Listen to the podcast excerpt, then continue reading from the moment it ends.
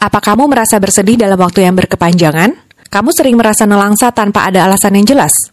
Duka cita kita rasakan ketika kehilangan seseorang, pekerjaan, peluang, atau persahabatan. Rasa ini muncul ketika kita keliru menganggap sumber kebahagiaan berasal dari luar diri, padahal seharusnya di dalam. Duka terjadi ketika ada kemelekatan terhadap hal-hal di luar diri kita. Ketika kita mengklaim seseorang sebagai milik kita, kita menciptakan ikatan emosional dengan orang itu. Alhasil kita jadi bermain di ranah romantisme dan jadi terpukul ketika orang itu tak lagi hadir di hidup kita. Kita lupa bahwa segala yang fisik bersifat sementara di dunia ini. Segalanya berganti atau berevolusi. Kita harus selalu beradaptasi dengan perubahan itu, hidup sadar pada saat ini.